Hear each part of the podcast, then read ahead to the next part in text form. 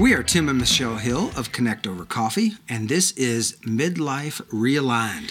A series of conversations about navigating all the midlife things and living life with no regrets. Today, we want to kick off the show with a little bit about how we got here. And a little bit about where we're going. If you're new to us, welcome. I am Tim Hill, and I'm a coffee addict. we are the founders of Connect Over Coffee, the Morning Moments Matter show, and the Morning Moments subscription box. The box helps coffee lovers take a super simple first step into their morning routine by guiding them through a three part ritual. It engages your body, mind, and heart in the time it takes for you to brew amazing coffee, which we provide for you. And it starts your day in a positive frame of mind. Right. So, we help coffee lovers develop habits and practices that free them up to focus their energy and their effort on the things that matter most. We're located in Middle Tennessee, and while one of us is a coffee addict, the other one of us thinks that coffee is only good as an ice cream flavor. But both of us love to unleash potential in people, and that's really the reason for this new show. All of us have experiences that force us to face the fact that we will not be here forever. That might be an auto accident or any type of accident or injury. It could be a loved one who passes away, or maybe it's sitting across from a doctor who shares with us a diagnosis that no one wants to hear. Or maybe it's just a gradual recognition that you're aging when every doctor you go to is younger than you, or when your kids grow up and leave home or when your body doesn't exactly respond the way it always has. For example, when you injure your shoulder by picking up a pillow and moving it. Not that that's ever happened. or you sneeze and your back goes out. that's right. Not that that's ever happened. right. And when all your friends start looking really old, or when you look at yourself in the mirror and you don't recognize at all the person that you see there. We get it. We all have those moments. For me, it was when uh, my mom passed away. And my dad passed away back in the 90s. Very difficult, no doubt, but mom lived a lot longer uh, than that. And when she passed away, it made me realize that my sister and I, we're at the top of the family tree. And we may not be ready for that. We may not be wise enough or mature enough for that. Um, and when we were with the funeral home director planning everything he started asking questions. I think i actually looked around like well where's mom? That's that's something i need to ask mom or dad and and they weren't there. And then i also realized that that moves us up a level in the family tree. And then more and more i realized that in our society a lot of times when you're at that level you become irrelevant our society puts people out to pasture, so to speak. And even in the workplace, you can be at a job for a long time or in an industry for a long time. The new younger generation comes in and you get relegated to the old timers club of talking about how you used to do it, how you would have done it, and and you just again become irrelevant. And I decided I don't want that. Yeah. I am I, am not mature enough to, to do that, well, maybe for that. one thing, but I, there, it's only halftime there's a lot more game left. There's a lot more fun, exciting moments in this game, and that's what I want. I don't want to be put out to pasture. It's uh, never, ever. I think the first time that I really faced thinking about this was when my best friend was diagnosed with cancer at the appointment where she thought she was going to get a 10 year all clear from an earlier round mm. of breast cancer. And this current diagnosis was stage four. And it became a matter of simply treating her as long as possible until that treatment no longer was effective.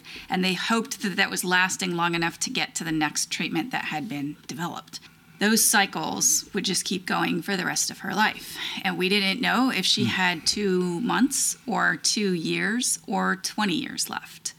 And she deals with the reality of that every single day. Now, I don't have to deal with the reality of that like she does, but it did really set me to thinking about what that would mean. How I wanted to live my life with the realization that while she has that diagnosis, it's still true for us as well. We don't know if we have two weeks or two months or two years or 20 years.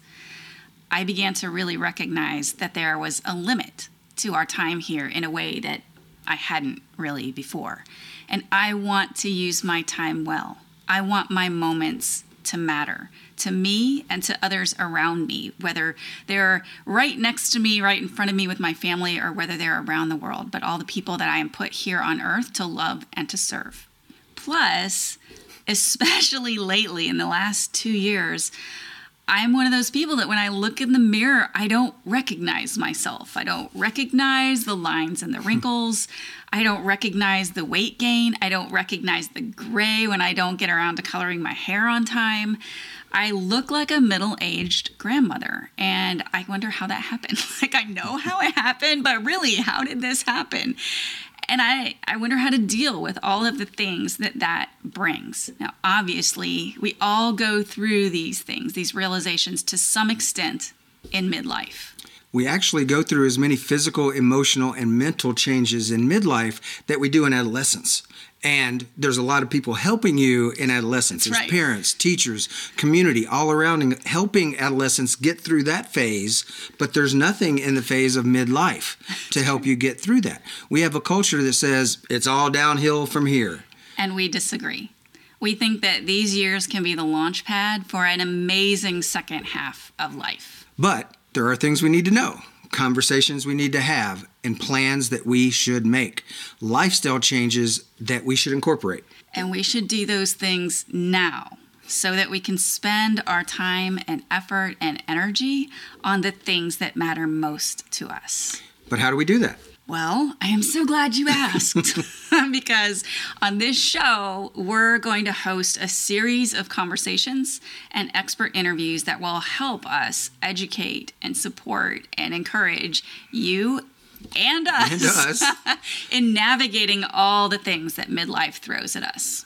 So, if you want real talk about the things that are in midlife, then hang out with us once a week and we'll have those conversations.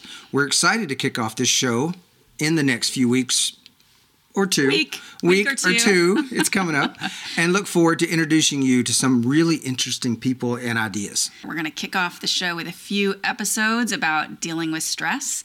And then we're going to do what we call a sprint. So we'll be doing five episodes in five days, all about the changes that midlife brings that would help us to be aware of and help you to be aware of.